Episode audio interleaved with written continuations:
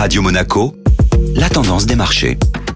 Radio Monaco, la tendance des marchés avec Société Générale Private Banking. Bonjour Delphine Michalet. Bonjour Benjamin. La bourse de Paris marque une pause après plusieurs séances de hausse consécutives. Même si l'indice parisien a inscrit de nouveaux records en début de matinée, la prudence reste de mise et les volumes de transactions baissent avec la fin de la période des publications trimestrielles de résultats. Le CAC 40 se maintient donc proche de l'équilibre et clôture la séance d'hier à seulement moins 0,20% soutenu par le secteur du luxe. L'Eurostock 50 marque quant à lui le pas et consolide de moins 0,40%. Les taux longs américains T-bonds inversent leur tendance et reculent de quelques points pour se stabiliser autour de 1,58%. En Europe, les taux longs baissent plus nettement. Les investisseurs semblent miser sur le scénario d'une baisse de l'inflation après un pic attendu pour la fin d'année. À ce jour, la meilleure performance du CAC 40 est signée par le groupe Hermès en hausse de plus de 80% depuis le début d'année. Hermès a de nouveau bondi de 3,4% hier après avoir atteint un record de 1649 euros en séance. Le groupe de luxe profite d'informations selon lequel il pourrait intégrer l'Eurostock 50 lors de son rebalancement en mars 2022. La liste des sociétés intégrées à l'indice européen est revue chaque année. On y retrouve déjà plusieurs grands noms de luxe français comme LVMH ou L'Oréal.